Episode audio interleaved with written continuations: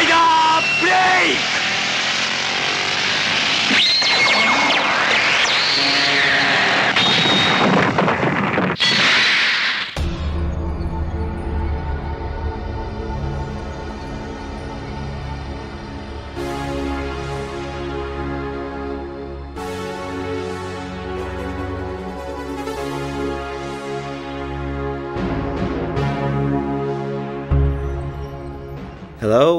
Welcome to episode 15 of Rider Break. I'm your host, Iggy Devil, and uh, this is a very special episode in that I am recording it live, more or less. I mean, by the time you listen to it, it will be no longer live. But uh, what I decided to do was to, it's uh, currently 5:55 a.m. Sunday morning uh, here in Japan, and in a couple minutes they're going to start showing the Summer Superhero Superheroine Festival, uh, or whatever the proper name of it is.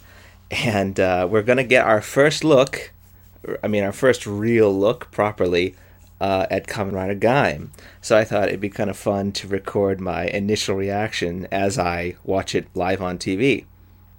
Now, I'm not sure exactly when that is going to happen because for the next three hours, they're going to show uh, Superhero Taisen and one of the Pretty Cure movies back to back with commercial interruptions, most likely. So I thought what I'd do is kind of just sit here and, and talk about them, not so much in like a commentary kind of thing. So you don't have to be watching them as as you listen to this, but uh, maybe just sort of general thoughts. I'll probably refer to some things on screen as they happen.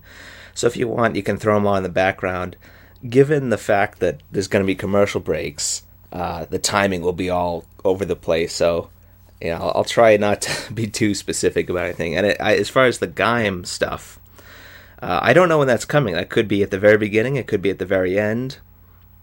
Uh, I saw on TV Asahi's website that it was going to come sometime during Superhero Taisen. They kind of made it sound like they'd show off the new rider uh, during that block. So we'll see what happens. I don't know. It kind of depends, I guess, on uh, just whatever happens because I don't know. This is this is a first for me. This is completely unrehearsed, unscripted, unedited.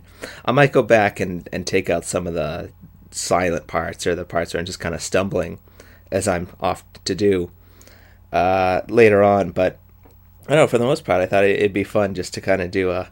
This is you know this is my first reaction to something uh, which you don't usually get because obviously I can't be recording while watching a movie. And most of the time, when it comes to Kamen Rider, it's it's stuff that I've watched years ago and I'm rewatching now, or and, you know, if it's Wizard, I watched it like a week ago or a couple days ago, and I'm just kind of relating to you my feelings uh, after the fact. But in this case, I you know I get to tell you as it happens, which is is kind of cool. Uh, maybe it's I think it's cool. Maybe it's not as interesting as I think it is, but uh, there you go. So anyway, we're about two minutes away from the hour, and they should be starting up soon. Uh, they just got the news going on right now. Now this is probably the earliest I've ever had to get up to watch uh, Kamen Rider because usually it's on at 8 a.m. Uh, Sunday mornings here. Although for the last two weekends in my area it wasn't because we're in the middle of the high school uh, baseball tournament. Uh, that might be over now. I haven't really been paying attention, but because of that, they would preempt it, and they showed the last two episodes of Wizard Thursday and Friday, I believe. Um, now I was able to see them online, of course, along with everybody else, but even still, I, I don't know. I just that was a bit of a disappointment because there were two really good episodes, and it's like, man, of all the times for Wizard to get knocked off the air. Although I guess the trade-off is it's going to be the longest Rider series in a long time. I think it's 53 episodes, is what they're saying, and the last two are going to be kind of special. So I guess it's 51 episodes of Wizard properly, and then two kind of bonus ones that will probably have Wizard in them, I'm sure. I, I don't know if they'll be counted as their own thing or uh, if they'll be included with Wizard on the DVDs. It kind of reminds me of Kamen Black, actually. Uh, depending on who you ask, it either has 51 or 52 episodes. The 52nd one is actually the RX special that kind of recaps all the previous riders and uh, sort of introduces us to RX, which is cool. And this uh, this particular thing that they're doing now, it actually reminds me a lot of the TV special that introduced Skyrider, which was called Immortal Kamen Rider, I believe. And that was notable for being the last appearance of Tachibana Tobei, uh, outside of like SG Riders and stuff like that, but sort of last, you know, canon one, I guess, if you will. And uh, it was basically they had a bunch of clips from the various old Rider movies. They showed the entirety of the Kamen Rider V3 movie, kind of like panned and scanned and cropped down and stuff. And then at the very end, they showed Skyrider, like for the first time ever, kind of run around fighting guys. It's really cool. Okay, it's now uh, six o'clock, and we're starting up here with Superhero Taisen. They're you know showing the trailer and everything, and I guess that will go until seven thirty because that's when the Pretty Cure movie starts, according to this. Uh, and I haven't actually seen that one. I don't know. Maybe I'll I'll stick around and keep watching. Because uh, you know, obviously I'm a bit more well versed when it comes to Rider and Sentai, but Oh wait, no, here we go. Here's Gaim. Wow.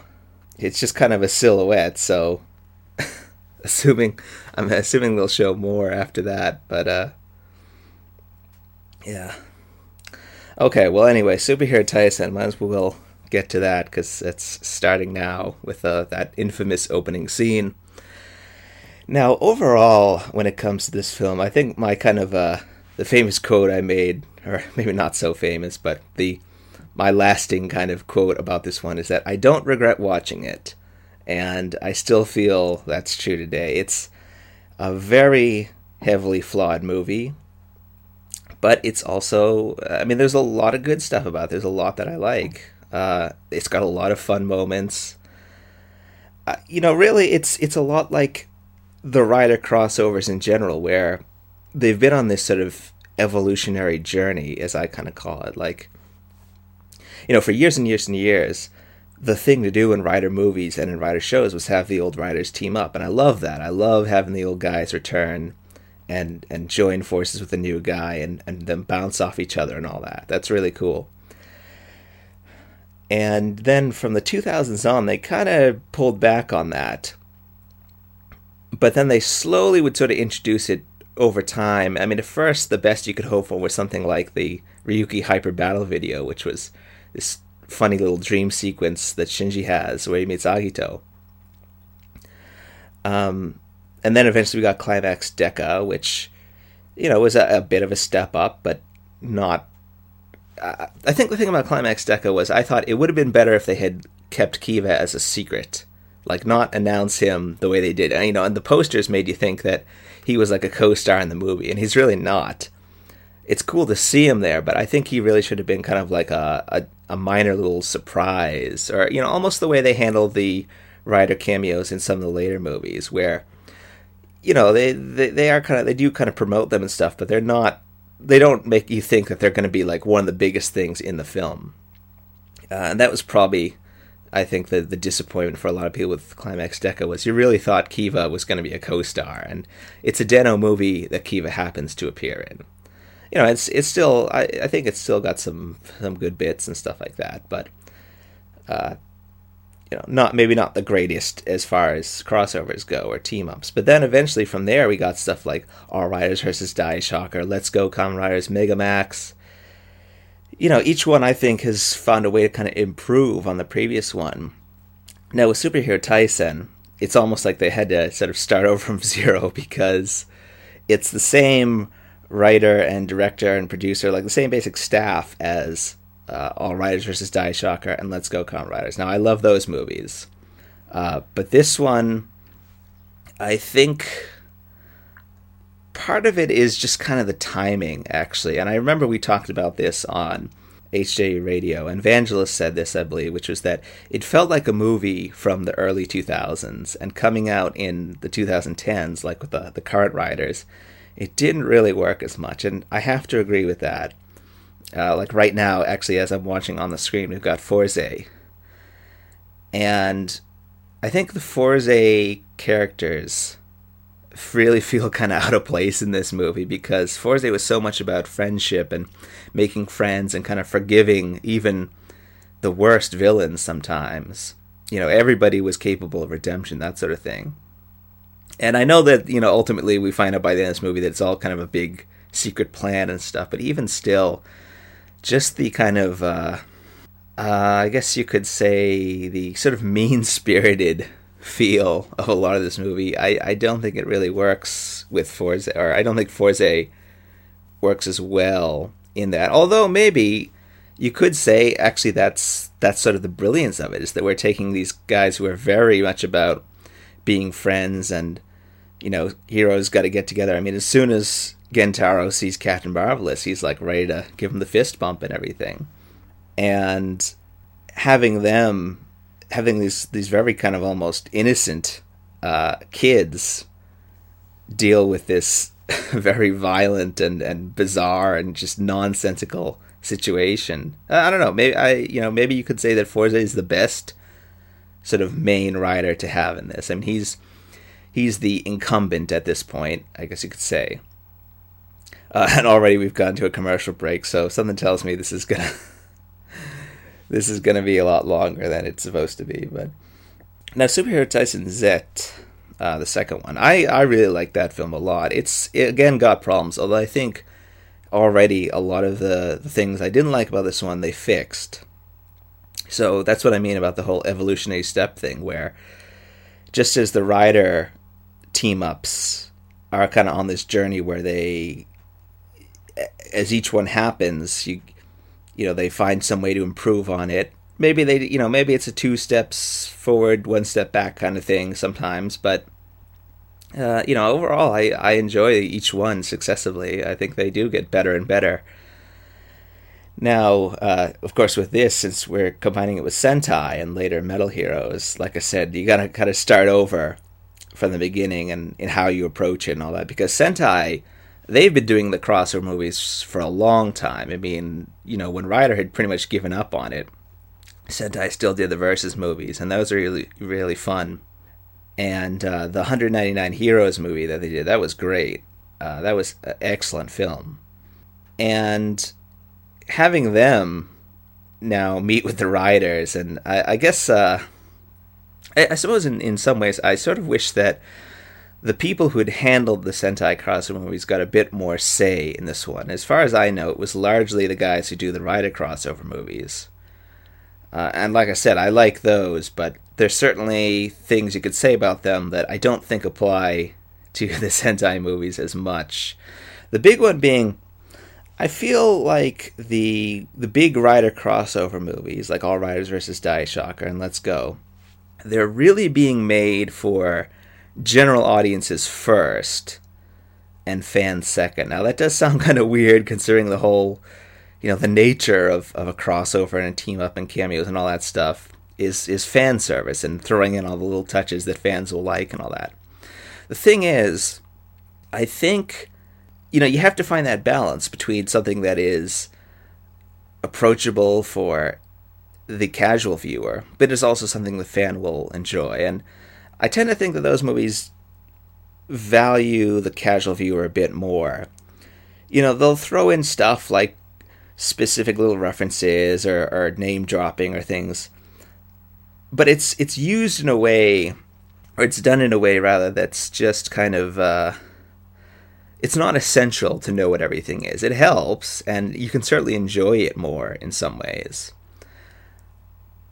But it's it's really it's just kind of there in a lot of cases. I, I, I guess you know th- to use superhero as an example, the big villain of the film is called Big Machine, um, the giant robot. Now you can watch this movie having no idea as to the meaning of that or, or the history of it, and just be like, okay, that's the name of it. It's kind of goofy, you know. It's we might as well call him Giant Robot. Now, of course, the thing is, Big Machine is the name of essentially the Shocker leader in the Kamen Rider manga. He's the character who shows up at the end uh, for the final battle. Spoilers, but um, and you know that's that's a cool reference. But again, it's like it's the way it's used in this movie. You don't have to read the manga or be familiar with the manga to still get it. Now, I think with the Sentai movies, they're a little bit more they lean more towards the fan side to a degree i'd say they they kind of find a really good balance where they're uh, you know they're accessible enough for new viewers or, or for casual viewers, but also if you're a big fan. I mean, if you're if you're a longtime Sentai fan, I think 199 Heroes is just a gold mine. You know, tons of great stuff. And then I guess when it comes to say like the Ultraman movies, I I tend to feel that they're made for Ultraman fans first and foremost. Uh, you know, like the Ultraman Zero movies, particularly the first one, the Mega Monster Battle one, uh, the the one that introduced Belial and Zero, because there's just so much stuff in there where you know I I suppose if you're new to Ultraman or or or not as versed in Ultraman, you can still enjoy it, but for me, as a longtime fan, there was so much great stuff in there. Uh, you know, now that's that's my own kind of personal view of it, and, and maybe you disagree. Maybe you think, well, the Rider movies are complete fan wank that's just unintelligible for most of us, and whereas the uh, you know anyone can watch the Ultraman movies and and love them just the same. I don't know. That's just my own view, but uh, now, the exception to all that, I think, in the Rider movie's case, is Megamax. I think Megamax, if you, you know, you can go into it as a first time viewer and still enjoy it. I sh- I've shown it to people who only have the most basic knowledge of Kamen Rider, and they love it. They they enjoy it. But I think if you're, especially if you're a fan of Double O's or Fourze, uh, or you know the original, the classic riders, it's there's so much great stuff in that one, uh, especially especially the double double through Fourze run because because of how it brings in Foundation X and plot threads from those shows and it's all done really well and with a lot of a lot of love and care. Whereas you know a film like All Riders versus Daishocker is a lot of fun, but I don't know if it's done with the same kind of care as something like Mega Max, where you know Yonemura is just like I want to write a, a fun adventure film, and if it doesn't make sense, well, so be it. that's kind of how uh, uh, that's how I, I, tend to find. I, I, I, like his writing actually. I mean, he's one that gets uh, kind of booed on a lot, but I don't know. There, there's something about his his style. I think he he writes from the gut more than from the brain sometimes, but I kind of enjoy that because uh, he's he's great at set, making these giant set pieces and things like that. Now, of course, you know there, there's a lot of other things involved, like the director and the producer and all that. So I just I'm basing this on I, I own a couple of his scripts actually, the uh, script to All Riders vs. Daishocker and the Amazon World episodes, a decade, which I love even if nobody else does. But um, and I don't know. I just uh, I, I, like I like the uh, ideas that he has. They, in some ways, I think they're almost too big for for what can be brought to TV and movies sometimes. But I don't know. He's uh, I don't think he's he's he's certainly not the worst writer out there. I, but he does uh, his films and, and shows do tend to have flaws that are sometimes hard to ignore. I I'll, I will not deny that, but.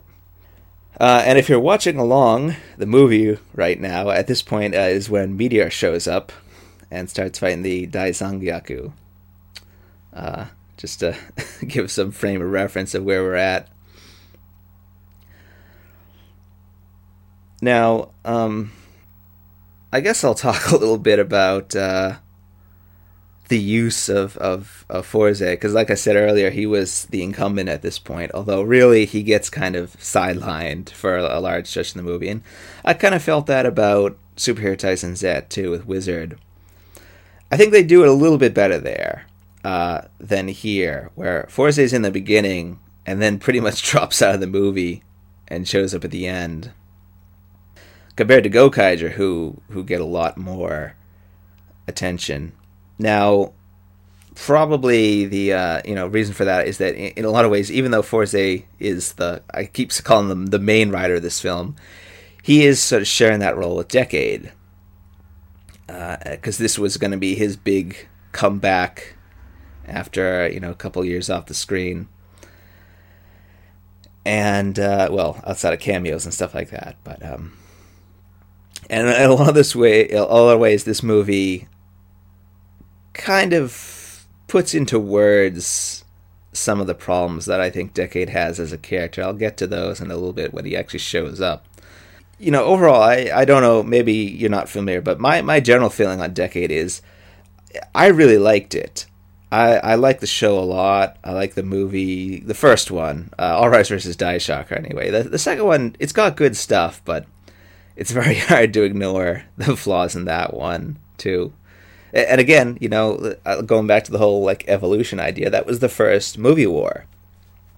And I think with each subsequent one, they've improved in in ways.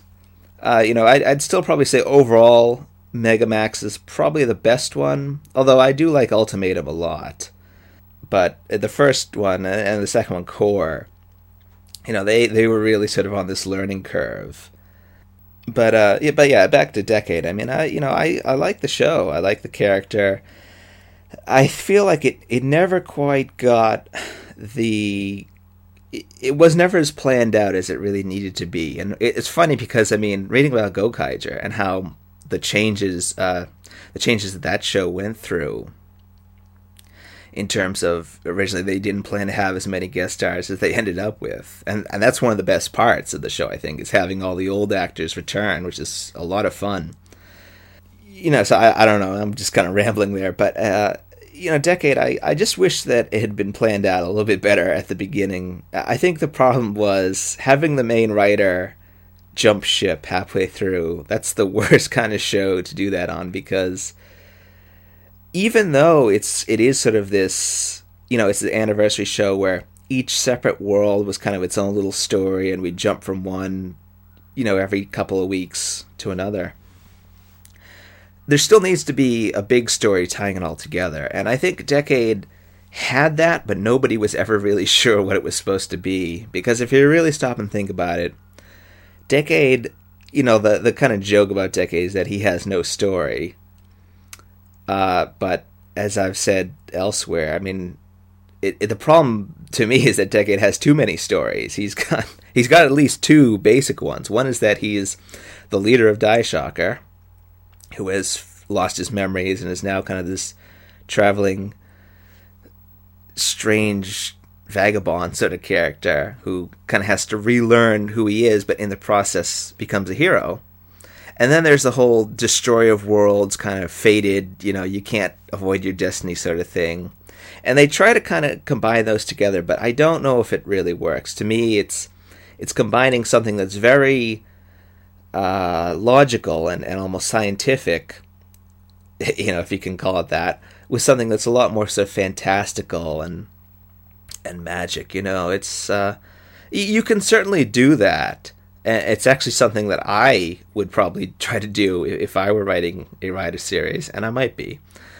Um, not on TV, of course, but you know, it's, it's sort of have this have this more. Uh, it's what you see kind of feel where you know the rider was made by so and so, and they're they're this and and they can do this and that sort of thing, but also have this more sort of mystical side to it of they've got some greater purpose in the universe and in the Kamen Rider world and all that kind of stuff. And um, so you know, I, I can't begrudge them for trying. I just, I think, to me, ultimately, the the sort of version of Decade that I like most is the one that we get by the end of All Riders versus Die Shocker. The idea of Decade basically being the equivalent of the Great Leader in this sort of alternate Rider universe where all the riders are separate in their own little worlds and by the end you know it, it comes down to them all teaming up together against all their villains.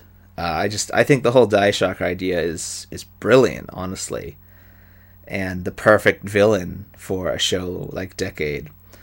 Uh, with that said now i think as i said this movie kind of exposes one of the big flaws of the decade character or the whole concept, and that is, I don't think the 10th anniversary Heisei idea was really that great. You know, I understand wanting to celebrate 10 years of being back on TV. That's that's fine, but you you know, you put him in the same movie as Gokaiger, who were celebrating the whole of Super Sentai, and they could turn into 34 previous teams. And it just kind of shows how I think if, you know if you're going to do the big anniversary thing, you got to go all or nothing. And just you know having having Decade in this movie, you know you get to see him transforming all the guys, and that's cool. And they even have this thing where he transforms into Rider One, which you really kind of got to stretch to to make that work. But um, yeah, I don't know. I, I, guess you know there's there's a lot of things you can say about Decade. And there's a lot of things you can say about Fourze. And in in retrospect, I kind of wish they'd been one.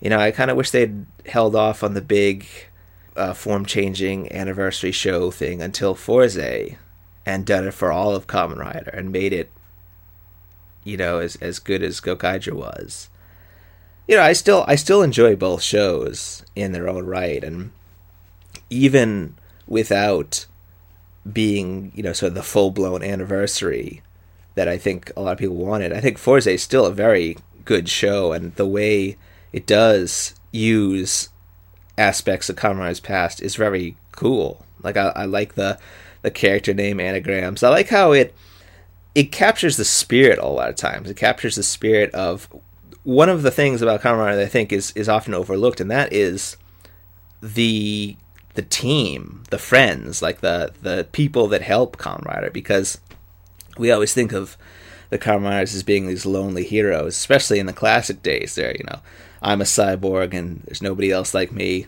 that sort of stuff. But they always have friends. They always have the people that support them and that get them through to the end. You know, I mean, without Taki and, and Tachibana, Junko, you know, all those characters, they wouldn't be who they are. They wouldn't be the same heroes that they are, I think. And that's sort of uh, that's something I'd I'd really like to see a show tackle that idea, if you will, um, even more. I mean, they they do sort they have done it in in the old shows and in some of the later ones. Uh, but I really would like to see a show where, I guess Ryuki kind of, kind of got at it. I mean, sort of unintentionally. Um, the thing I always like to uh, sort of comment on is how, to me, the character of Verde uh, in the TV special, he's one of my favorite riders in Ryuki, which is funny because he's a, he's a villain. I mean, he's sort of the, the antithesis of what a Kamen Rider should be, which is kind of why I like him. He's such a uh, perversion if you will. And it's the same thing with Eternal. I think Eternal was a really good, you know, just messing up of, of the whole idea of a Kamen Rider, especially playing off a double. But um, Verde, to me, he was always what Zolda would be like if Zolda didn't have Goro. Because you know Goro, he was his he was the conscience uh, to the Kitaoka character. He was the one who would kind of tell him when to stop. You know, he'd he'd he'd hold him back. He'd he befriended Shinji. You know, he he got along with the other guys a, little bit better than Kitaoka did, and he was his his moral compass. He was the the Jiminy Cricket almost in a way. And the the genius of the the Verde character is that he doesn't have anybody like that. He's he's another you know a classic Inoue rich guy with nobody to tell him when to stop. You know, he's just completely power mad, has his own messed up idea about what you know a Kamen Rider is and how it's a dog eat dog world and all that. And uh, that's just, I think that's amazing. You know, it's it's a, a great idea, and I'd, I'd love to see that done again in a whole kind of series. Like uh, what I would probably do is, I would have. Uh, the main rider, of course, and, and I'd have a heroic secondary rider probably, but I'd, I'd also have another character who thought they were a Kamen Rider, but really weren't. You know, they kind of they had all the material trappings, but they didn't have any friends. They didn't have the the spirit. You know, the Rider spirits. That's uh, that's where the name comes from. And they were just completely, you know, amoral and all that, and and ultimately kind of exposed as being this villain you know, in a way, I guess that's kind of what uh, the Apollo Geist character is in, in Rider X. I mean, it's not really dwelled upon that too much, but Apollo Geist was conceived as being the opposite of Rider X in, in more ways than one. I mean, he's his rival villain, of course, but he's also, you know, just from the design, X has black and red and, and all those colors, but he's predominantly gray. Or at least he used to be. Now he's changed a bit. Much like V3, his, his suit has uh, gone through a few color changes, but, you know, originally he was gray and Apollo Geist was predominantly black and white. And I think that's just a, a brilliant little subtle touch about sort of the the world views of there's there's black and white, there's absolutes, and then there's sort of the more uh, the open mindedness of of of gray and, and kind of being in the middle and, and understanding, you know, the world isn't as simple as, as we want it to be sometimes. I guess uh, I'm not quite sure where I was going with that, but maybe you maybe you know what I'm getting at. Now I, I want to apologize. Actually, if you can hear a sound in the background, a lot of distortion. It's actually downpouring here right now. It's uh, we're in the middle of a I think it's a monsoon. I actually saw it on the news before the movie started, but uh, yeah, it it may be uh, coming down for a while out there. So I just want to apologize in advance. Uh, back to the movie. Actually, we're up to the part where Captain Marvelous is fighting with uh, Kaito, who's just jumped in, and uh, yeah, the end, this movie, depending on how you look at it, it's either a great showing for the end or it's his his worst moment ever. I don't know. I mean, eh, like a lot of things about this movie, you know, kind of going back to my quote, my "I don't regret watching it" one, where it's like I said, you know, it's it's got problems, it's got flaws. Eh, a lot of the time eh, with this and and with a lot of rider things, there's problems where I can I can admit that they're problems and I can see them, but they don't bother me. Uh, that's definitely the case with Let's Go, where you know I've I've had the discussion many times with other people, like my friend Craig of the Hooshcast now he's not as as keen on the end of the movie when all the riders show up and do their introduction, which to me is like one of the best parts. Like that's the that's what it's all building towards. Um, you know, I, I get the I get the problem though. I I understand that yeah, it does go on for a long time, and you know, if you're already familiar with this character, it's like yes, I know that's Rider Man. I know that's Agito. You know, let's just get to it um, you know, the way I, I approach it is that a- any movie can be somebody's first. So there's a whole generation of kids out there who maybe were just a year too young to understand All Riders versus Daishocker, but then Let's Go came out. And they're seeing all these guys for what's basically the first time in motion. And um, sorry, we're just we're getting another uh, glimpse of Gaim here. Oh, and all the other guys. It's really funny how they, they don't actually show you anything. It's like a silhouette and then it kind of flashes by them. But all right, yeah, back to what I was saying. You know, for for a kid who if, if that's their first time seeing all the riders, then you know, I think it's it's worth uh, taking a little time to introduce them. I think maybe the older rider movies probably did the best where you get everybody, you know, running over the hill or driving up over the hill and they do it very quickly you know, even the monsters would do it. That's one of my favorite parts about Rider versus Shocker and, and all the other ones after that is the monsters get an introduction scene. And it's so cool to see all the guys again because they've appeared, you know, once or twice on the show. And here they are and and half the time they're actually just dummies and, and the other half they're you know the suits are look, looking a little beat up or they're missing a piece here or there but it's it's still so awesome to see him back so uh, you know, I, I, guess it just kind of comes down to my own approach. You know, I, am always coming into these movies having seen all the old ones and having a very kind of. I have my, my very clear idea of, of what I like in a Kamen Rider movie. Uh, I said that I said as such on the uh, Ultimatum podcast, the the HJU one we did.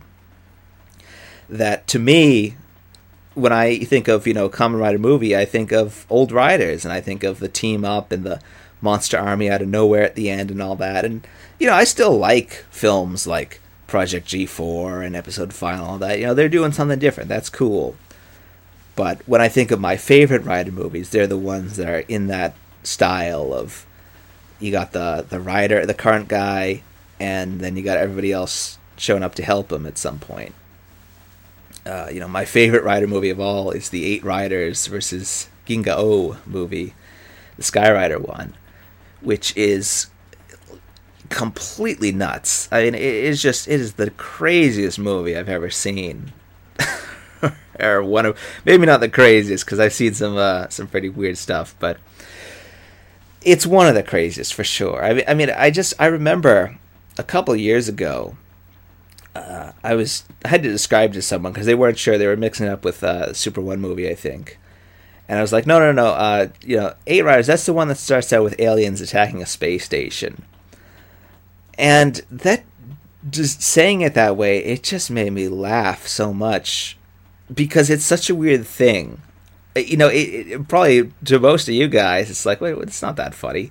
Um, but you know, for me, coming from where I am, uh, from my background of the the old riders and and more or less chronological order, I've always seen Kamen Rider as a very kind of earth based thing. Now it's funny because you know in this movie and in Superhero Taisen Z and, and a lot of the modern rider shows, Fourze, we've got the whole idea of alien life and alien creatures and stuff. And I mean, and even the old riders had aliens too. But I think the way they used them was, you know, for lack of a better phrase, more down to earth. You know, you'd say, well, this guy was originally from space and he's the leader and everybody else is human or was human at some point that sort of thing so i don't know just the the whole idea of being like yeah this is a ride movie where uh, aliens in a spaceship show up and start blasting a, a space station which ishinomori happens to be on I don't know. It's really funny, but I, I, I love that movie. There's not a single second of that movie that I do not adore and uh, that's when I'll I'll probably do like a commentary track on it or, or something someday. I'd like to just because it's such a fun movie and it's so crazy, and it's it's actually it's very it's a very important film for me too because that is where the whole concept of sigma energy comes from, and uh, if you know me, you know how important that is. Um, but yeah, after that long kind of tangent, which that's what this entire podcast will be most likely this film, the superhero Taisen, it's yeah, like I said, it's it's got problems, but most for the most part, I don't really mind them. I mean, they, you know, it's it. I look at it and be like, I can't really objectively say that this was done well or whatever, but at the same time, personally, it it doesn't. I don't mind it. Like you know, one big thing is the action in this film, the the fighting, the choreography, and the fight scenes, and how they're staged and everything. I mean, a lot of people didn't like that. Uh, you know, coming off of films from other directors like Sakamoto, the uh, Kaneda style. Uh, he's Osamu Kaneda. He's the director of this. It just feels too old fashioned and too trad, if you will, traditional. Which I I don't mind. I, I think it, it works fine. You know, it's it, it's often in the Kaneda movies. It's stuff that we've seen before, but it's done it's done well. So I can't complain about it. I mean, I I don't mind it. It's you know, I guess if you're if you're watching primarily for action and you want to see interesting new dynamic forms of action in Tokusatsu, then yeah, he's he's one of the old guard, and you're not really going to see that with him. Eh, you're not going to see it with a lot of directors outside of Sakamoto and the guy who did the uh, Wizard movies. Pretty good. Uh, Wizard in particular, the or the early episodes, and, and even some later ones, but the early ones really come to mind. That the the fighting choreography is great and really unique, and um, to go from that to something like this, where it's uh, like I said, a lot more traditional. But you know, I I'm okay with it. Maybe you know some people aren't, but I didn't mind it myself. Now, some people may say that uh, it's not so much the fighting itself as as how it plays into the story and what it does. Like we're we're at the part now where uh, Captain Marvelous and Tsukasa are facing down, and Captain Marvelous just came in and basically cleaned house on Doras, um, who was for a time a very powerful villain. I mean, in, in ZO he was a tough customer, and then the first movie war made him out to be a threat capable of taking on ten riders at once, uh, which was interesting. But yeah, that that is a problem I can admit with going back to Yonemura.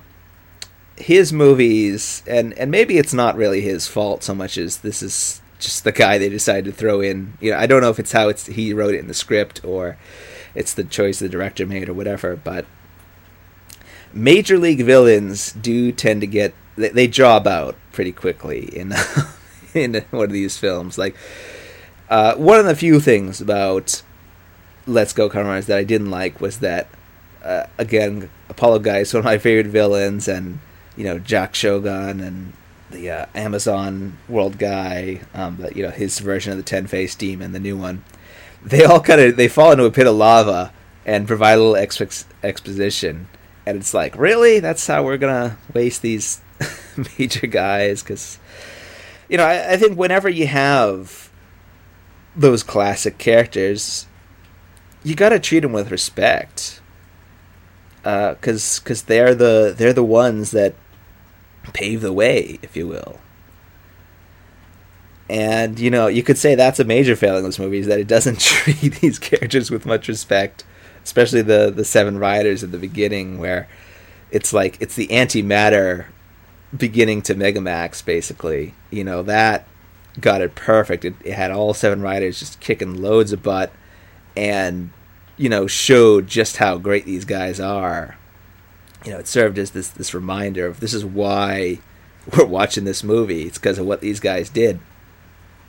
You know, both the people behind the scenes and the people in front of the camera and um, yeah, and, and, and the villains, or you know, heroes, but especially with the villains, they they tend to get killed off very easily.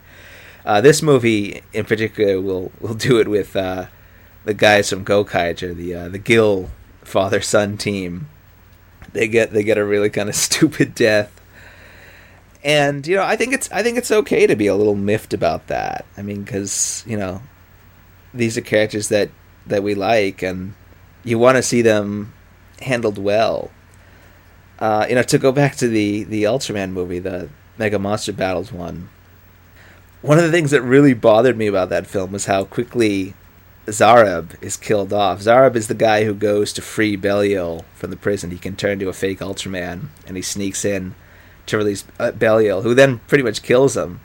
And I was like, man, that's because Zareb was always one of the coolest monsters in the original show to me. Like, I love that episode. My dad and I watched that one so much, partly because in the dub, uh, they gave him this really cool voice. Uh, he's he's got some very memorable uh, scenes playing off of uh, Hayata or Ultraman, but and he just he really you know, he, he's killed off very quickly in the the new movie and with little fanfare and I don't know. I, I mean, I guess I'm I'm just not really a big fan of killing old villains to make a new villain look more badass.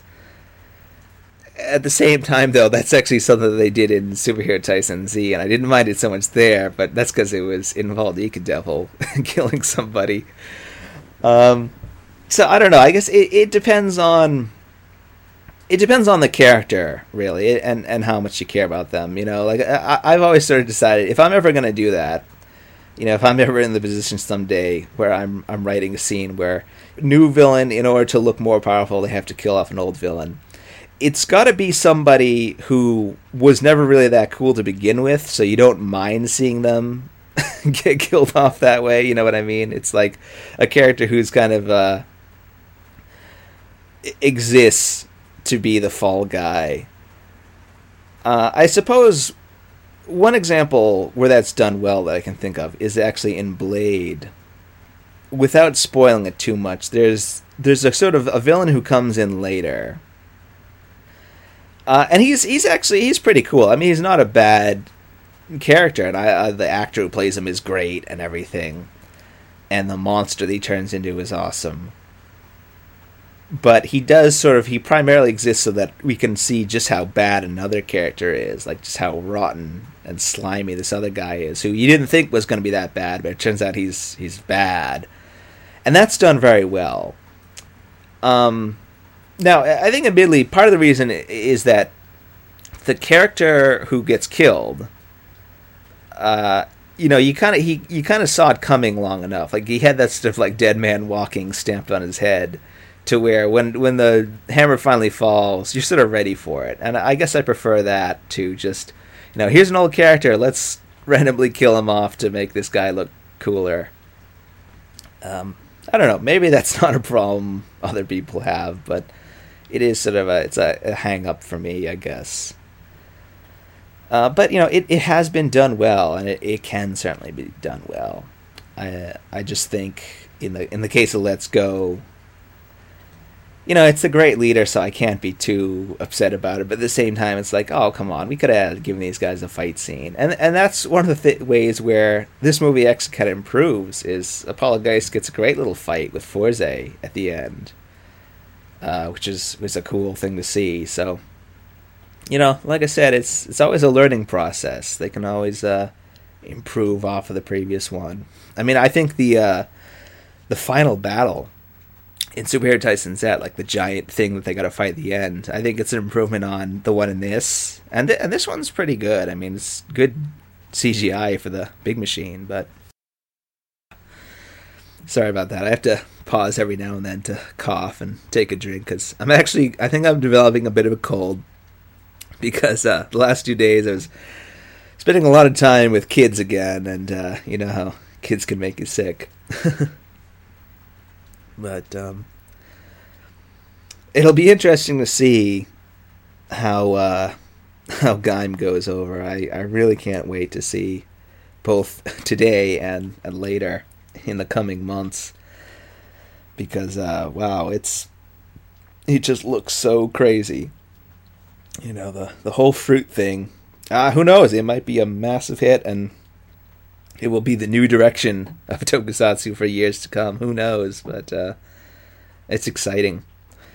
Well, if you're still watching the movie, we're now at the part where uh, Joe and Kaito and everybody they're on the ship and they're kind of fighting each other and the uh, the character interaction in this is pretty good. I mean, I, I think the thing is, it's, it's kind of not what everybody wanted to see. You know, you, you when you see the heroes come together, you want to see them hanging out and getting along. I think for the most part, you know, they can be a little prickly. Like Megamax again got it just perfectly, where Shotaro and Gentaro are these very big personalities and putting them up against each other and having them clash. Uh, you know, just for a little bit, not not not to the point where they hate each other or anything, but just kind of you know have this sort of moment where they're sort of feeling each other up, uh, or feeling each other out, I should say, is probably a better way to put it. um, and uh, bit of a Freudian slip there. Um, and you know that's that's really cool to see. And then you got Eiji, who's a bit more a bit more subdued and a bit more kind of used to the idea, I guess, of hang out with other riders because he's done it already. Uh, yeah, um, but that that kind of stuff that's really cool to see. It it, it always sort of reminds me, I guess, you know, another another series that I really like is Doctor Who, and whenever you have a, a multi Doctor crossover where he meets himself, which is just a brilliant idea and the the idea that he he doesn't really get along with himself. Like the different versions of the Doctor, they kind of they kind of argue and they kind of bicker a little bit. You know, some some get along better with uh with others, but uh, that's just that's really funny and it's it's a cool idea. And so I sort of like seeing that with the different superheroes, uh, different riders or whatever Sentai, where they're sort of like, you know, hey, we've been busting our butts for a whole year, and and now this other guy shows up, and it's like, where were you when I was doing this? that sort of thing.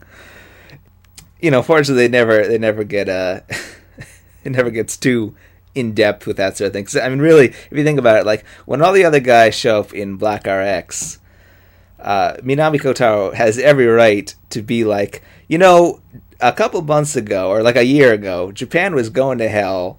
People were leaving en masse by boat. You know, the country was being declared a war zone. There were street gangs everywhere. I could have used a little help.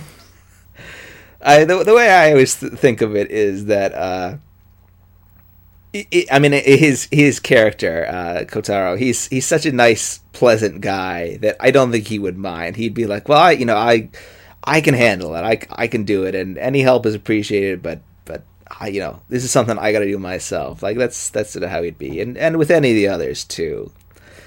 You know, they're they're always grateful to have some assistance, but at the same time, they uh, they understand needing to be the guy who's carrying the burden on his shoulders, that sort of thing. Because you know you don't want to have a rider who, when the old riders show up, they're like, "Okay, you guys handle it. I'll just sit back and uh, watch."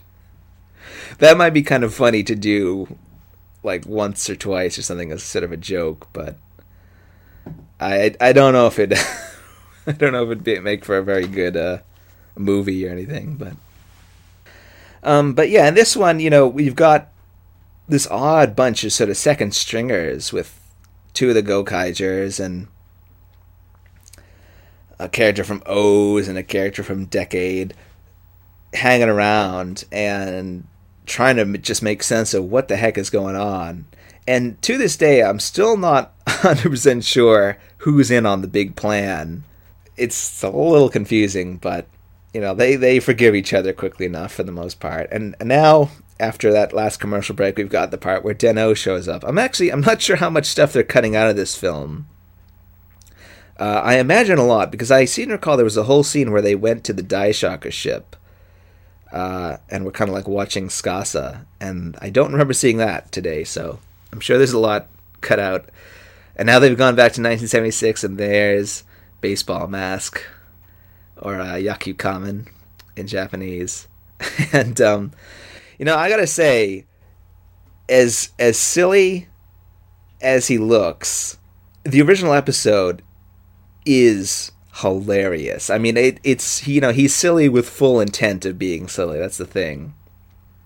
The original, uh, I mean, Go Rangers a pretty goofy show overall. It's a very lighthearted, like intentionally so lighthearted show. But that episode in particular is like an out and out comedy and it's a great episode. If you you know, I, I really hope one of these days somebody decides to sub Go Ranger because it's a fun show. I know I I've said that I think the original Kamen Rider sustains the length a little bit better just because it changes things up so much. You know, you got the Hongo era and then the Ichimonji era and then the return of Hongo and even even within those there's all sorts of little sub eras if you will you know, like Ichimonji, his first uh, 26 episodes, or rather his first uh, 13 episodes, I should say, and then his next 13, and then the 13 after that, they're, you know, same basic cast, change the villains around a bit, um, but there's a lot of little differences between them, and a lot of stylistic changes and thematic changes. That's something I want to do at some point. I've actually been thinking about this for a long time. I just need to set aside a few hours to rewatch them all. But the Dr. Shinigami era, if you will, like episodes 40 through 52 of, of Kamen Rider, to me, I think that's probably the darkest Kamen Rider ever gets. Now, it's funny to say that. I mean, my, my sort of view of, of dark is a little bit different than a lot of other people. Uh, where I, I think, you know, for something to be dark, it doesn't have to be relentlessly grim or or or grimdark or, or whatever, but it's more kind of a a mood and a, a style thing. And to me, those episodes they they have this very kind of almost like funeral atmosphere where you know that the clock is ticking for Rider Two uh, because he leaves at the end of those. He he goes off to South America to get stronger um, get stronger himself, not actually go find stronger because he wasn't around yet.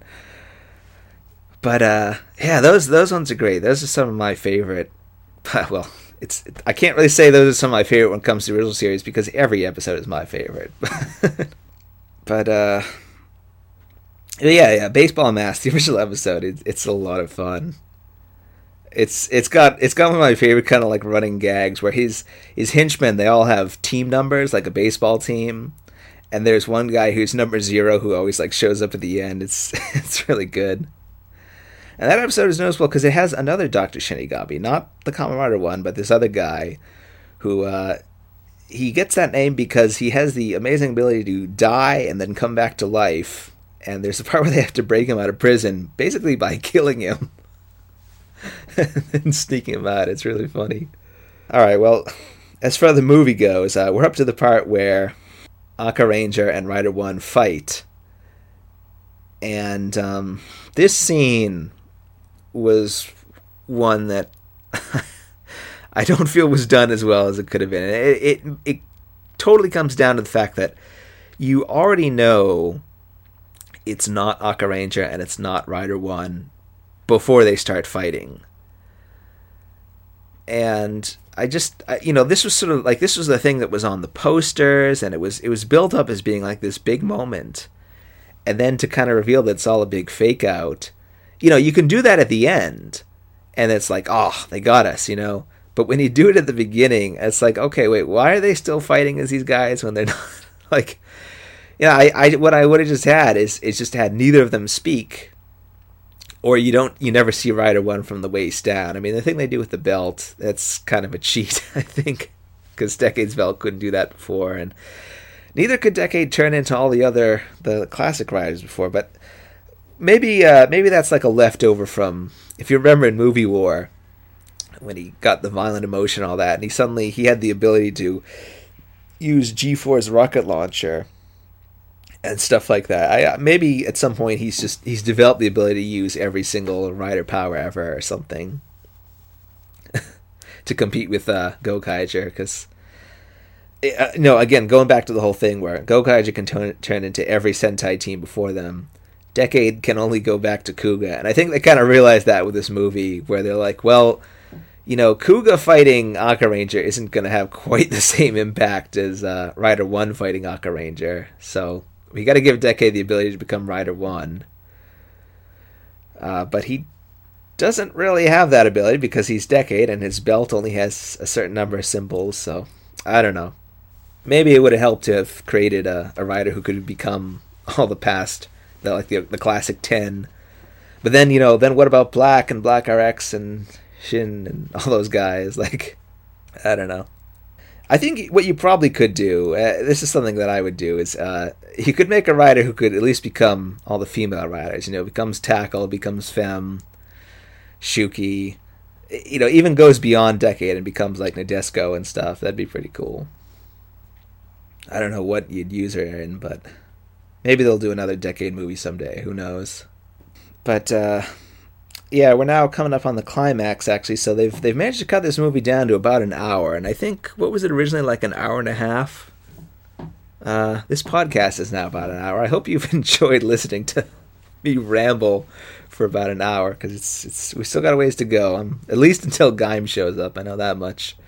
But uh, yeah, the the big plan, the whole we're gonna zap everybody into this other dimension and then have them all show up at the same place at the same time once the villains are assembled. It really doesn't make any sense when you think about it. Mainly because the bad guys they succeed in in summoning the giant robot anyway. So it's like why were we doing all this? Why did why didn't we just go after them to I don't know. I mean, I guess you know, I, I sort of get it that they, they needed everybody in the same place at the same time, but I don't know. It's just crazy, and and and that's why, to an extent, I can't get too mad about the whole Diend thing. I mean, it is goofy, and I know a lot of people have said, you know, this is this is when Diend gets mad that his his boyfriend cheats on him and all that. you know, not exactly the way I would put it, but you know, whatever works. And uh, but it's just yeah, I like I, I can sympathize with him getting so mad because it's like yeah, Tsukasa, what the hell are you doing? like you put us through all that. I guess I should talk a little bit about uh, Narutaki and and the villain side in this, and Narutaki is Doctor G. Uh, I mean, the costume's cool, and, and the the new version of Kani Laser's cool. He's he's so different from the original that he, he might as well have been a different guy altogether. But uh, I think Narutaki makes a, a, slightly better Colonel Zoll than he does a Doctor G. I, I think his his Doctor G is he's does he gets the whole rider thing, but the thing is, there's more. There's a lot more to the character than that. Like Doctor G and Doctor Shinigami too. Uh, both of them, to me, they're really cool mad scientist archetypes because they're so completely not the mad scientist archetype. You know, they're not the kind of ranting, raving, lunatic character like you know Professor Gill in in Kikaider. He's a great character too, but he's he's a lot more sort of the traditional crazy scientist dude. Now he's also kind of awesome because he he lets other people do the science. You know, he sits around in a chair all day, kind of yelling at him over his screens and stuff, and playing his flute, uh, and that's awesome. But he is closer to the idea of you know the the insane genius kind of thing. Whereas with the Kamen Rider guys, uh, at least with Doctor Shinigami and, and Doctor G, they're I never really think of them as crazy. I think of them as, you know, evil for sure and, and ruthless and amoral and all that, but not insane. Or at least if they're insane, you know, they I guess I guess the way I'd say it is they're more sociopathic than psychopathic. Uh, which is how I feel about a lot of Kamen villains. Like actually Oja, you know, everybody kind of says, "Oh, Oja is the the psycho killer and all that," but I've always thought of him as more of he revels in the violence and all that, but I don't really think he's crazy. I think he, he does the crazy thing as an act. I think he's capable of, of recognizing what he's doing and he's he's smarter than he lets on, that kind of thing. I mean that's that's why I think the Oja character to me worked was that he's actually he's not really that tough, but he cheats. He's slimy. He he doesn't play by the rules and all that. I mean, in in a lot of the straight up fights, he gets his butt kicked, and a lot of the times when he kills somebody, they've already been taking a beating. Like you know, the first guy he kills is guy who's already taken a Zolda final vent right on the chest.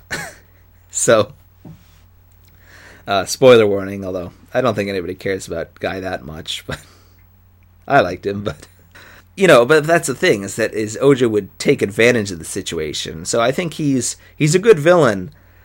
I don't think he's a very strong villain. I mean, he's he's strong within the Ryuki world just by virtue of being a guy who is a fighter by nature. But like you know, in a straight up fight with any of the other Kamen Riders, Oja would get his butt kicked like easily.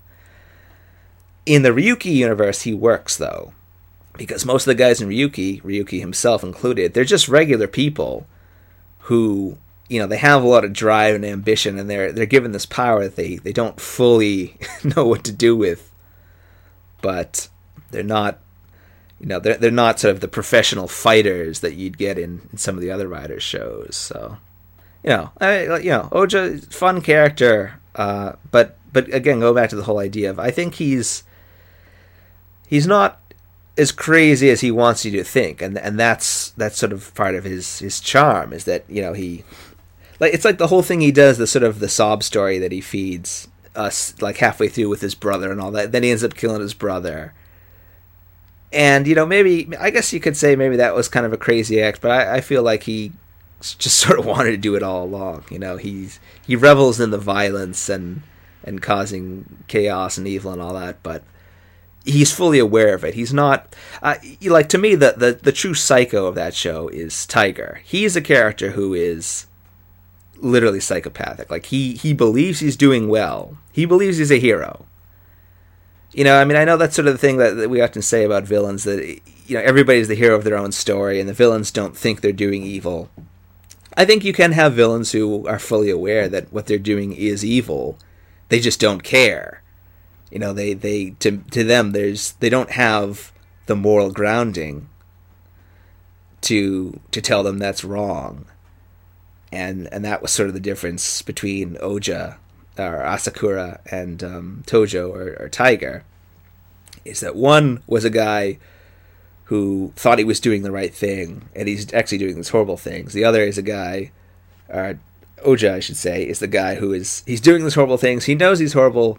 He doesn't care. He's having a blast, and he doesn't even really care about winning. He just wants to fight. You know, he he would his wish would probably be to start the battle all over again, so he could fight until the end of time because he's just so much fun.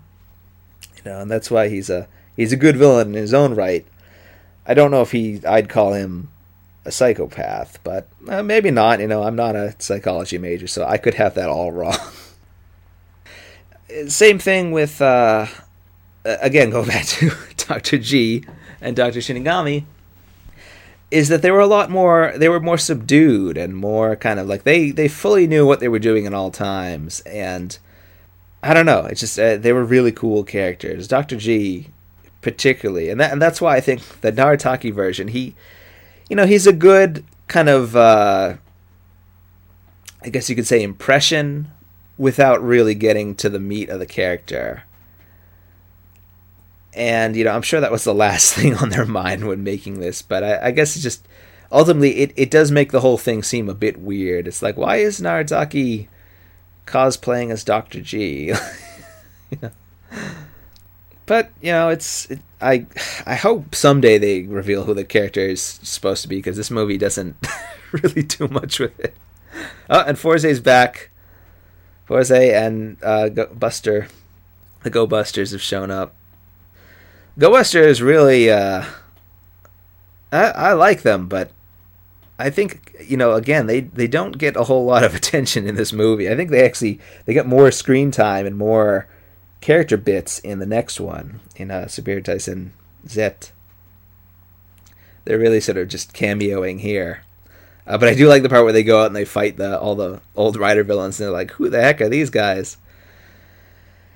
Uh, another another villain in this film is Biohunter Silver. Here he's called Rider Hunter Silver, who uh, I thought that was a cool inclusion. I do kind of wish that he'd gotten a bit more to do, because uh, he's such a cool looking villain. He's you know obviously a an homage to Hakaider, who is sort of like the tokusatsu villain in some ways. Uh, but you know he's he's a unique character in his own right, and he's very memorable and again, cool design. I, you know, I just wish he'd gotten a bit more to do than his his sole kind of purpose is he fights Meteor. He sort of represents the Sentai side of villains, and then he's there to you know be the guy who gets KO'd by the new toy, which is the O's Ranger keys. And of course, you know, because it's superhero Taisen, I cannot let this podcast go by without talking about Isoginjaguar, who appears in this movie. You can see him in all the crowd shots. Uh, I just I was so happy to see him back in a film because if you don't know, he's uh, he's a guy from the original Kamen Rider, episode eighty four, and that's the one that is written and directed by Ishinomori himself. And so the Isoginjaguar character, I think we like his his creation and the filming of that episode and everything. There's there's more documentation about him than like any other villain in Kamen Rider. So literally like from the moment he was first sketched out to when they blew his suit up. you know, we know the whole story more or less. Um, okay, well we're now on to the big fight scene with uh, all the craziness that ensues, and you know, honestly, th- this is again, this is one of those times when, for all the problems that the film may have, seeing this play out is just so much fun. You know, there's just the complete chaos and the wackiness and but at the same time, you know, they do get some really good moments in there, like when you got all the stuff with the heroes from the same years teaming up, you know, Magiranger and Hibiki and all that. And, you know, it's it's cool to see stuff like that. It's it's cool to see them put a little bit of thought into how they're gonna do these battles. And of course, there you know, there's the big one. It's Maskman and Black fighting Shadow Moon you know, I know a lot of people love this one, this this particular team up. This is for all the, the children of 1987, 1988. Yeah, I don't know. It's just it, the, the whole fight scene at the end is is a lot of fun. Is it? In some ways, I think, as I said, I've said before. oh, looks like they cut some stuff out there. Um, as I said before, this is kind of what we were all waiting for. You know, like this is what everybody wanted to see. It's just you got the whole first hour to go through, then you get to the big, the meat of the production. And obviously, you know, if you started out with this, the movie would be about ten minutes long. But I don't know. Maybe you could do that. I mean, they've they've certainly done movies like that before, ten minute long fight scenes. But oh, jeez, yeah, it seems like they cut a lot of stuff out because we're already on to the giant robots and stuff now. Unless I'm just uh, remembering it wrong. It's been a while since I last watched this, but now that that was one thing that I thought was kind of funny was you have the heroic Go Busters music playing while everybody's like jumping in the air, you know, the synchronized jumping to explosions. I don't know, it just that was a bit funny. It's like, you know, yeah, heroes are kicking butt and oh, wait a minute. Oh, okay, no, maybe they didn't cut as much out as I remember because we're on to uh, General Shadow here, turning into a giant card and flying around. I think uh, General Shadow, after after the Let's Go movie, he's been in a ton of stuff. Like he's got you know prominent roles in the Net movies and here, and I'm pretty sure he was in Superhero Taisen Z, at least in the background. Uh, I can't remember, but he's always been a really cool character. I mean, in, in, any incarnation, I like the new one a lot, the the new costume. But he, you know, the original was great. Like such a a freaky design. He's like this burn victim with a life support suit, and, and that that is pretty much his story too. Like his backstory was that he was supposed to be this kind of guy caught in an accident, I think, like an oil fire or something, and burned his flesh off, and it's all messed up. But it's not something that's really elaborated on in stronger, I believe, but in some of the spin off material from the magazines and stuff like that, we get a bit more. And I believe, well, Martial Armor was, well, maybe Dr. Shinigami. I was going to say that I think General Shadow, he's the first character in Kamen Rider to really make use of cards as a big thing. Uh, Martial Armor, he had a whole scene where he kind of was reading tarot cards before he, you know, accuses Rider Man of betrayal and all that. And and one of the girls in the original show had this thing where she could tell the future with uh, trump cards, and they would also double as weapons that she would throw at people. Um, I I don't know. I, I actually that's something I'm kind of interested in. I've never really understood that, but apparently you can tell the future with like the trump. Like it doesn't have to be tarot cards; it's just trump cards. Uh, I'd like to learn more about that because that's the thing I've seen in a couple tokusatsu now. Because that's something General Shadow would would always do in Stronger. He'd you know be reading the cards and he saw his own death and stuff like that. It was cool. All right, well, we got the big machine forming now, and uh, this is a pretty cool idea. I mean, they combine the Zangyack ship with the the Crisis ship, and there go the uh, the gills, and it, it is pretty good CGI. And that was I, I remember uh, on the HAE radio we sort of talked about how this is very impressive CGI for the for a uh, a Toei movie. And we got Diend at the controls with the uh, the giant ski levers as far as this whole scene with Diend, you know, being the bad guy of the film, uh, you know, like I said, I can't, I, I can't get too mad about him because he does kind of have a point. At the same time, if you're a fan of the character, this is really kind of like a step backward. I, actually, that's sort of another thing I wanted to talk about. Uh, was with, with decade in regards to decade is after this movie, he needs to never be turned evil again. Like, I never want to see another movie where Decade is the bad guy because it's happened three times now. You know, please leave Tsukasa alone. you know, let it just let him be a hero next time because uh, the poor poor guy. You know, like in in All Riders versus Daishocker, I liked it. I like that whole idea of him being, you know, he's he was a villain and over the course of his journey he's learned to become a hero and he's you know he even though he has kind of this momentary lapse by the end of the film he he remembers his who he's supposed to be you know he finds his place he's no longer a, a passing through Kamen Rider that was something Uh, I think that was actually just in the manga version. I can't remember if the movie had that line too, where he says, "You know, I'm no longer a passing through Kamen Rider. I'm the the Kamen Rider that will save the worlds." Um, which is really cool. Like that's such a good way to sort of end that character's story, but you know, still leave him leave him around to continue on as as a guy who will will come back like any good writer should. Um, but yeah, just the the making him evil thing. I I I hope they don't do that again.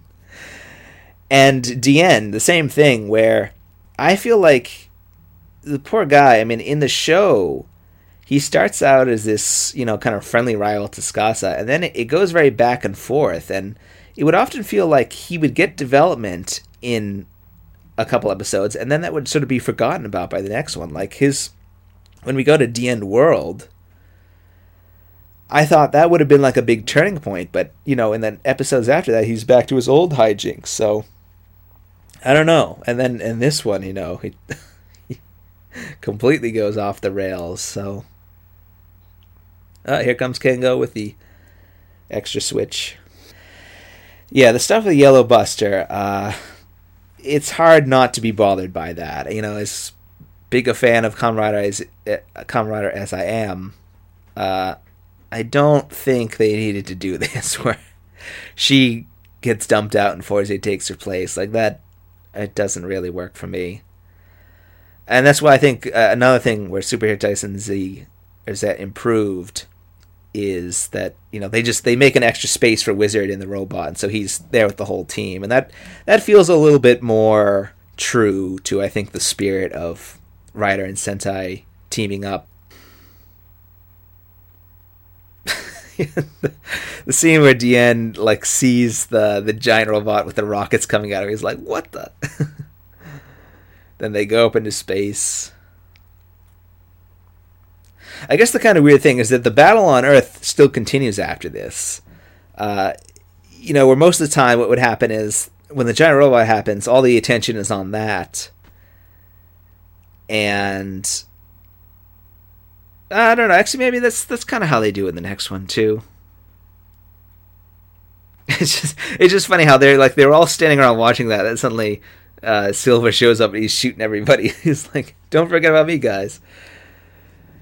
And then we got, of course, the O's Ranger keys, where, uh, yeah, um, I don't know. Uh, I I got the set. You know, I bought the whole set. Uh, I actually don't have them up pirates, which is kind of funny if you think about it. But maybe I'll get one someday, or I'll just you know the the set all in the package looks pretty nice. So you know the Ranger keys, I, I thought they were a cool idea. Honestly, I, I like the whole just the key idea. That's actually one I'd been thinking about for a while. It's like if you asked me to come up with a gimmick for a Kamen Rider, locks and keys, and now they've actually done that with this and and with Gaim.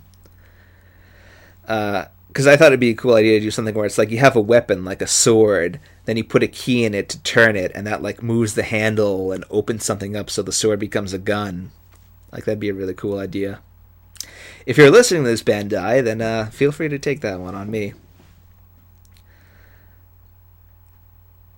Uh, of course, then we've got the big part where the riders fight Kani Laser for not very long, but the Kani Laser suit uh, in this movie. Like I said, it's cool. It's it's just it's so different. The original, I think, is an awesome design because it's it really kind of captures that idea of probably more than anybody else, really. Uh, that it's you know it's the same guy as Doctor G. It uses a lot of the same parts, the same you know axe and shield and tunic and all that, but changes just enough so it it really does look like he's this Dr. G mutated into this really cool monster, a really cool suit. That's a great fight scene, like one of the best I think in the history of Kamen Rider. The the final showdown with Kani Lasers, awesome. But uh, I mean, I, when it comes to all the redesigns and the new versions and stuff like that, I, I enjoy them.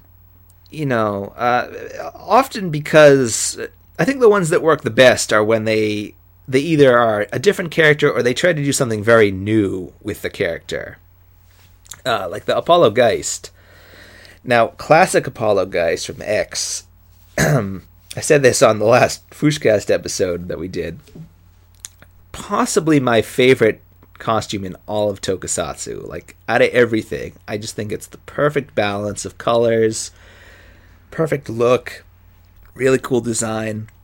One thing that I love about it is that the, the helmet actually shows a lot of emotion, considering it's so basic and you know just the the red mask with the two little eyes. Um, the fact that you could see the guy's eyes through the mask was actually pretty cool. Depending on the lighting, you know, sometimes you could see it very clearly, sometimes you couldn't. That's neat.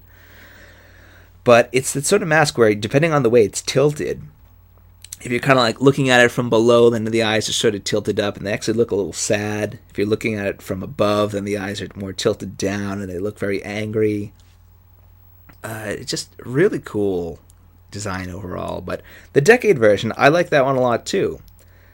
Uh, and I like that they really tried to do something new with their character. He feels like Apollo Geist, but he's also he's doing his own thing. So it's a it's a cool new spin, a remix. I mean, with a lot of the the uh, redesigns, I don't really like to call them updates because I don't think they're really you know, the whole idea of updating is weird to me. I mean, because everything goes out of date originally, if you even want to call it that. You know, if it if a costume can go out of date, I don't really believe that myself. You know, everything's everything is of its time. I mean, thirty years from now, we're going to look back on these guys, on you know, Fourze and Wizard and all that, and and they'll be like, you know, that's that's what riders were like back then. Because who knows, thirty years from now, we may the the aesthetic of of what a what's considered you know a normal Kamen Rider design will probably be completely different. You know, I'm sure suit making techniques and things like that will have come a long way. You know, so I mean, I you know, you could certainly I think you could say an update of a costume would be if they make a new version of it, like you know the Rider One and Two suits that are in this movie. They're updated versions of the old Rider One and Two suits the design, like the redesigns and like the first and the next, I, I don't know if I'd really call those updates myself. They're, I, I mean, actually, in the in that case, uh, of those movies, the suits, I think the one of the reasons I like them is because I, I find them kind of ugly, uh, which you know I don't think I don't think being ugly is a bad thing. I think when it comes to monsters anyway, when it comes to these kind of characters, you know, having an ugly monster suit, I think is great because a monster should be ugly, should be horrific. And Kamen Rider originally started out as monsters, you know, made made by the villains, and especially in those films, since they go for this whole idea of well, Rider One and Two or the Hoppers are no different than Spider and Bat and all that. I mean, they, they work the same and everything. They're just they're the ones that got away,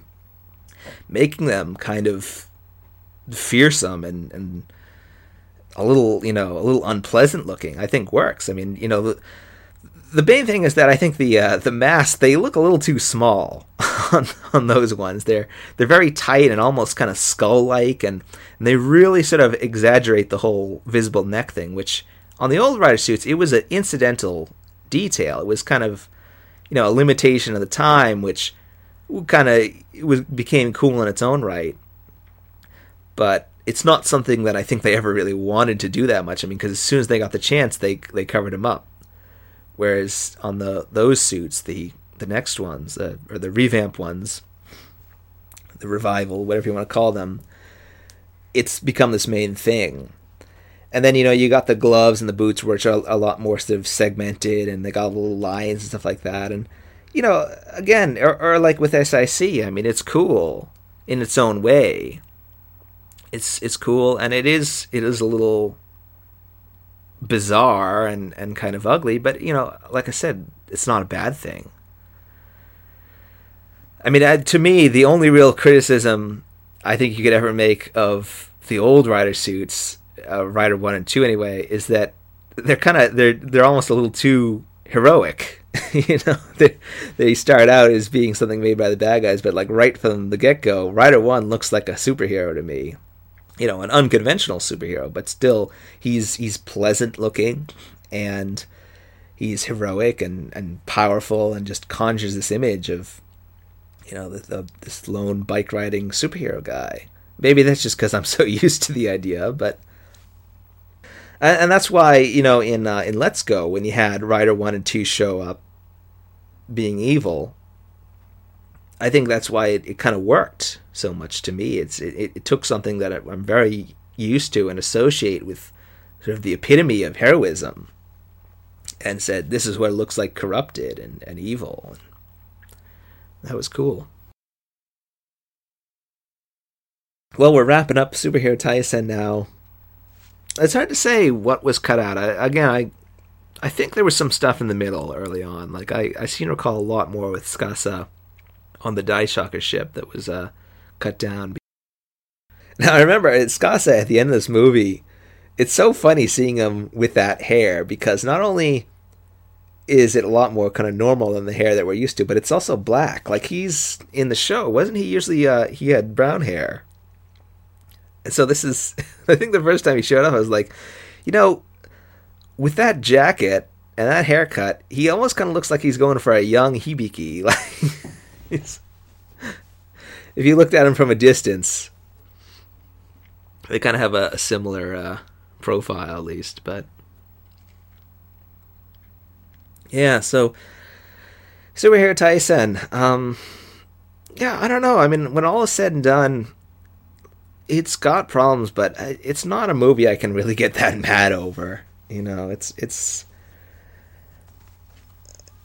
I I think uh, I wouldn't I certainly wouldn't call it one of the best, but even you know when it comes to Kamen Rider movies and Sentai movies, I, I think I find even the worst ones they're still watchable. There's still something to enjoy in them.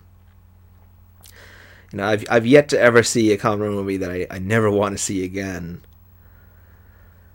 Um, now, Kamen Rider the Next, I have I have watched it in full more than once, and it's it's not easy, but at least the you know the fight scenes and the the Kamen Rider part of it is is still pretty good. I think it's in a lot of ways it's been uh, superseded since. Like the, the I remember you know back in the day, back when those films were new, the quality of action in them was considered really high, and now in the years since, especially from decade onwards, we've had action in other movies that you know is makes those look very simple by comparison. But I mean, they still got their charm. You know, they they're uh like like everything they're of their time now. And uh, if it were up to me, I, I don't think I'd want to see another remake Kamen movie. I, I would like to see something that was in that kind of vein almost, where it's sort of back to basics, but you know, are a little bit a little bit pared down, but like a new story, new characters, new stuff like that. And I think it'd be really cool to do something like that. Uh, now they they decided to just randomly show previews for Kyoryuger and Wizard for the next episodes, which if you had been watching this channel for the last two weekends, you would not have seen. Okay, here comes Gaim. He's on a horse.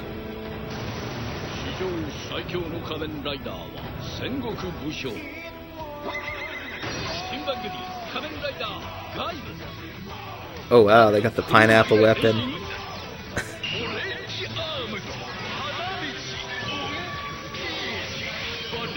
Banana arms. Knight of Spear. Oh wow, the Regan voice sounds kind of goofy. Like the, the voice of the, uh, I'm assuming the belt. Cool henshin pose. Okay, so, oh, wow, there it is. Oh my god, they showed the giant orange fall on his head, and then they like froze on it. Oh, they got some of the other characters.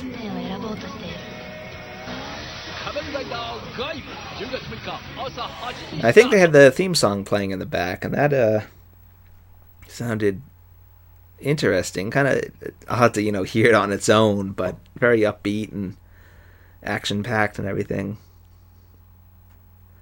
so I guess that's it. That was the guy. That was the guy in preview it's not not gonna be much more than that. But because uh, we're we're on to the Pretty Cure movie now. Well, as you might be able to tell uh, by my voice, I'm actually starting to lose it a bit. My my throat's getting a bit clogged up, so probably a good time to take a break because I'm gonna have to be recording uh, another episode in a bit, the the question and answer one, which I meant to do last weekend, but I've been very distracted by other things. Uh, as far as I can tell, all the rider stuff is pretty much done. Like they showed the guy in promo. We're on to the Pretty Cure movie now, which is uh, is fun. There's not a whole lot else I can really say about it. Just not being as familiar with Pretty Cure, but uh, it it's it's pretty funny, and uh, I'll keep it on in the background as I edit this. I'm I'm definitely gonna edit it down just because I've had so many kind of blank spots and tangents that go nowhere and stuff like that. But uh, there you have it. so that was that was my initial reaction to Gaim and a lot of nonsense about Superhero Taisen, but. Uh, that wraps it up for this episode of Rider Break, and uh, I'll have another episode coming out probably very soon after this one. So thanks for listening, and I, uh, I hope you keep on listening after this.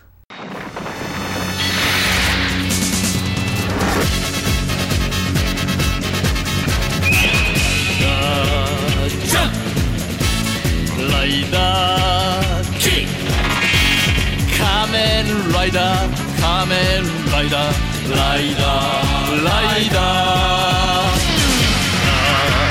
ジャンライダーキー仮面ライダー仮面ライダーライダーライダー